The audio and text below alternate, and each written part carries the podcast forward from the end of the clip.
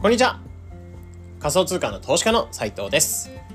メルマガ DeFi 情報局だったりとかコミュニティ DeFi テラコやあとは NFT うさみなどの運営をしながら仮想通貨の投資と発信をしてます。このチャンネルでは耳でわかる仮想通貨ってのコンセプトに普段のそういった活動の中から仮想通貨がぐっと身近になるような話を届けてるチャンネルになってます。え今日は2月の8日木曜日ですね。え皆さんいかがお過ごしでしょうか？え今日のテーマとしてはエアドロと恋愛は似ている、まあ、こんなテーマで話をしていければなと思いますはい。で、今日も早速もう本題入っていこうかなと思うんですけど、まあ、エアドエアドロと恋愛、エアドロの活動と恋愛活動って、まあ、すごい似てるなって、えー、ふと昨日思ったんですよね。なのでそこら辺の話をしていければなと思う、今、思うんですけど、まあ、シンプルにこのエアドロと恋愛に似てるってところ、まあ、ここを掛け合わせておくというか、えー、ここを、うん、重ね合わせて考えておくと、エアドロとのその向き合い方みたいなところ、まあ、仮想通貨のエアドロップ、えー、まあなんか過去のプロジェクト触ってた人向けにお金が配られるっていう事例が、まあ、かなり最近特に増えてきてる印象ですね。やっぱり相場が温まってきてるところもあって、えー、そういったエアドロップお金を配るってプロジェクトなんかもあって、で、今朝とか見てもなんか2、3個ぐらいのそのエアドロップの話が、えー、ニュースとして出てるぐらいで、えー、まあ本当に誰もが言うようにそのエアドロップサマーみたいなところはかなり今来てるなって印象ですね。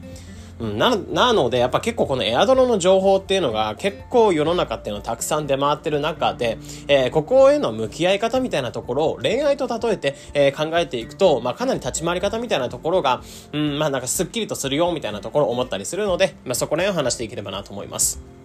うん。なので、エアドロ活動をする際は恋愛活動と同じように考えていきましょうみたいなところなので、えー、どういうことなのかみたいなところをちょっと深掘っていこうかなと思います。まあ、木曜日なので、えー、そんながっつりした話っていうよりかは、えー、ちょっと恋愛とかやんわりしたものをそのエアドロと例えながら話していこうかなと思います。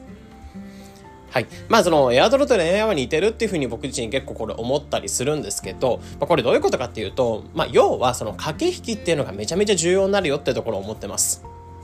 うんまあ、まずね、この恋愛っていうのを、あの、例え、あの、考えてほしいんですけど、まあ、例えばじゃあ好きな人がいるとします。まあ、学生時代、本当懐かしいですね。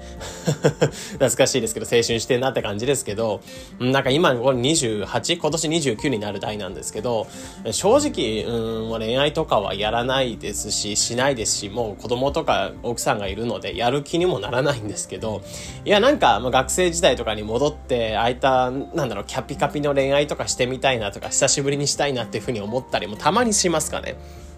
うん。まあなんですけども、今、ある程度その、違う意味で落ち着いてきて違うこととかをしてみたいみたいなこともあるので、うん、なんかあんまりそういった感情はないんですけど、青春していくと、まあ恋愛って誰しも、まあ結構誰しもぶち当たるというか、まあこの人気になってるな、好きだな、とかっていうのがあるじゃないですか。で、そういった恋愛を活動していく、まあその好きな人と例えば付き合っていく、まあゆくゆくは結婚していきたいとかって考える際に、やっぱり恋愛とかにおいてもめちゃめちゃ駆け引きが重要で、まああまりにもその好きだ好きだみたいなところを前面に出してお金とかコストとかかけて、えー、なんかプレゼント買って、そのアピールしたりとか、なんか、うん、記念日にはなんかその、記念日というか、えー、誕生日とかにはなんかメッセージを送ってあげたりとか、毎日 LINE したりとか、学生の頃は毎日 LINE とかも人によってはあったと思うんですよね。うん。まあ逆に今考えるとなんで毎日 LINE できたんだろうなって、まあ、学校でも毎日会いますし、それでなんで、えー、同じ人にまた話せるのかなっていうふうに思うんですけど、正直今、えー、嫁さんと毎日 LINE することが、まあ家にも毎日いるので、うん、話すことな特にない、まあ実際に口で話せばいい話なんですけど、うん、LINE は本当業務連絡ですね。明日これがあるからとか、えー、これちょっと予約しててとか、まテレビこれ予約しといて、仕事中帰るの遅くなるからこれ予約していてとか、ほぼ業務ラインみたいな感じになってますね。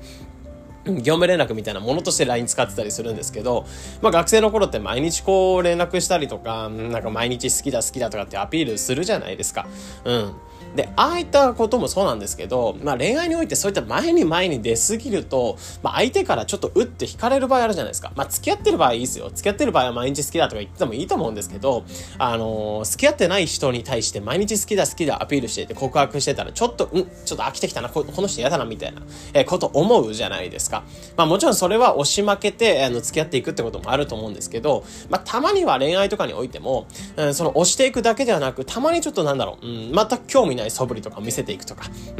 なんか、昨日まで結構押してくれてたのに、なんか全然今日は話しかけてくれないなとかって、相手がちょっと異変に感じて、相手の方がむしろ気になってくるみたいな。って感じでちょっと久しぶりに話してみて、あ、最近ちょっと話してないね、みたいな感じで ちょっとこっちはもう狙って行動してたみたいな感じなんですけど、計算通りこの相手がこう話してくれたりとか、まあそういったなんか、いわゆる恋愛って駆け引きが重要じゃないですか。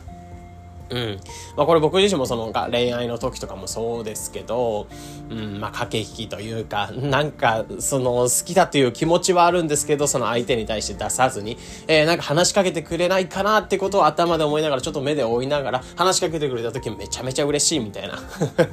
感じ。まあ懐かしいですね。うん。まあそんな感じではあるんですけど、まあ恋愛ってこんな感じで駆け引きがめちゃめちゃ命だと思うんですけど、まあエアドロ活動って結構これも似てるなっていうふうに思っていて、まあエアドロ情報報って今たくさんある中で、正直いろんな情報、エアドロ配りますよっていうものに対しての情報に対して食いついていって、タスクをこなしたところで、ぶっちゃけあんまり身になれないなっていうふうに思っていて、むしろ、うん、まあ僕自身もそうなんですけど、おこぼれぐらい、うん、エアドロっていうものは、そのプロジェクトとか面白いものを触ってる、仮想通貨の活動をしていく中で、おこぼれぐらいでもらえましたよみたいな。まあ狙っていくんではなく、おこぼれぐらいでもらえましたぐらいの。まあなんかエアドロもらいたいけど、えもらえたら嬉しいけど、えー、まあ別に自分から狙っていくっていうのは無理だし、まあ、センスないし、ここら辺はやめようかなっていうふうに諦めて、えー、仮想通貨ってものを触っていく、ひたすらに触っていって楽しんでいくみたいなところに重視、フォーカスしていく中で、エアドロがもらえましたみたいな感じの方が、うん、まあ、活動としてかなりヘルシーかなと思うんですよね。うん。まあ、もちろん戦略的にそのプロジェクトを触っていく中でも、エアドロをその視野に入れた中で、えー、行動できる、活動できるって人たちももちろんいると思います。まあ、そういった狙って、まあ、狙った中でお金ってものを増やしていくって方もいらっしゃると思うんですけど、やっぱり、うん、やっぱりそうですね、ここの駆け引きみたいなところは重要で、まあ、前面に前面にエアドロ配りますよってことをアピールしてもらってて、そこは自分にこう、猛アピールして、エアドロもらいきたいみたいな感じの アピールしていくよりかは、全然アピールをせずに、ああ、もらえたらいいけど、まあ、別に今は興味ないからいいや、みたいな感じのちょっと素振りを見せておきながら仮想通貨と付き合っていくと、えー、まあ、エアドロが急に降ってくるみたいなことがあるかなと思うんですよね。うん。結構これ僕自身のそのエアドロいくつか最近もらえてるありがたいことにもらえてるものがいくつかあるんですけど、えー、その今までと比べてみたときにその今のもらえてるものっていうのと当時のそのもらえてない時の活動を比べ、まあもらえてるけどちょびっとしかもらえてないみたいな時の活動の時とか、えー、それ比べてみた時に明らかに、うん、そのもらえてない時だけどそのエアドロ活動はめっちゃしてるって時は本当に全面に全面にエアドロ情報が出てきたらそこに対してこうベットしていくような動きっていうのを今までしていたんですよね。なんですけど最近っていうのはシンプルに仮想通貨を好きで発信をしていて、で、その情報というのをより噛み砕いて一般化をしていくみたいなところを常に考えて行動してるって感じなので、どちらかというと、まあ、仮想通貨を結果的に触っていて、で、たくさん触っていく中で、それでプロジェクトをたくさん触っていて、トランザクションが残ってるので、そのトランザクションが、まあ、その対象となってお金がもらえてるってことが結構多かったりするんですね。うん。まあ、例えば直近で言うと昨日ですね、DYM という Dymension というところの場所から DYM ってトークンが配られて、大体そうですね、4、5万円ぐらいの、えー、トークンが配られたってことになりました。でもこの4、5万円ぐらいって、まあ、正直結構でかいお金ですね、個人的には。結構でかいお金になるんですけど、この4、5万円をもらうためにじゃあ何かやったかっていうと別に特にやってなくて、なんでこれ引っかかったかなって見てみ、見てみたときに、えー、レイヤー2、仮想通貨のイーサレムの中、秋道的な存在でレイヤー2。まあ、ここのレイヤー2の上でトレードとか、なんかあのー、取引っていうのを残してた。まあ、そのトランジャクションとか取引っていうのを残していたっていうこと。あとは、えー、ソラナっていうところで、まあ、去年かなり人気になってくれた一つの銘柄なんですけど、このソラナを使ってたユーザー向けに対して配っていくってこともあったので、えー、正直自分の中ではレイヤー2とかソラナっていうのを触っていくことで、このディメンジョンのエアドルがもらえるってことなんて全然考えてなくて。なんですけど、結果的にこういった、えー、DYM みたいなところのトークンがもらえたっていうところはありました。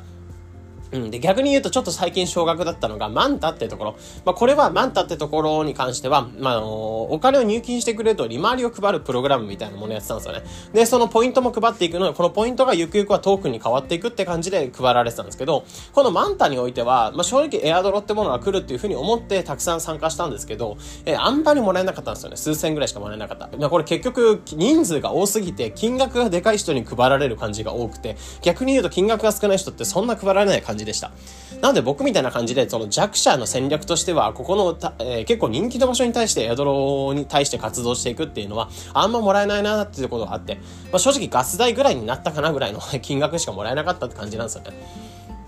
うん、で、ことを考えると、やっぱり結構ここの直近の動きで見た時も、エアドロ、エアドロみたいな感じで狙いに行くっていう動きよりかは、えー、なんか結果的に自分が面白いと思うものを触っていて、まあ、レイヤー2とかにおいては、えー、去年の年初ぐらいからかな、うん、あの、触っていこうっていう感じで触ってって、で、実際に教材とかも販売させていただいて、レイヤー2がっつり勉強していたの、えー、身ではあったんですけど、えー、そういったレイヤー2が面白いっていうふうに思って発信とかしていって、で、そこで、なんか自分の中で活動を残していた結果として、えー、この今回の、まあ、2024年、本当に 1, 1年越し ?1 年越しにたくさん配られたって感じになりますかね。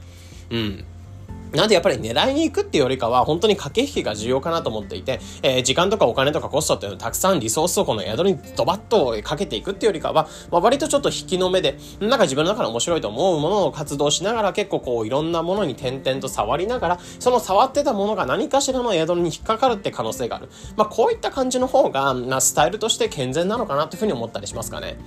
まあもちろんここの戦略とか練ったりとか、えー、触っていく戦略みたいなところ、エアドロを視野に入れつつも自分の中で、えー、好奇心を、まあ、そそらせていくみたいな行動っていうのは、えー、していける方は全然それでいいと思うんですけど、まあ僕みたいな感じでその戦略的な行動とか、どこの資金調達が強いとか、えー、そういった詳しいところまで深く、えー、いけないような人たちに関しては、まあ正直そういったなんだろうなぁうん、まあ、ここが熱いぞみたいなところってよりかは自分の中で、うん、面白いと思うものシンプルに好奇心のまま動いといておこぼれぐらいで考えとくっていう方が、えー、アドロ活動っていうのは健全なのかなっていうふうに思ったりしますかね。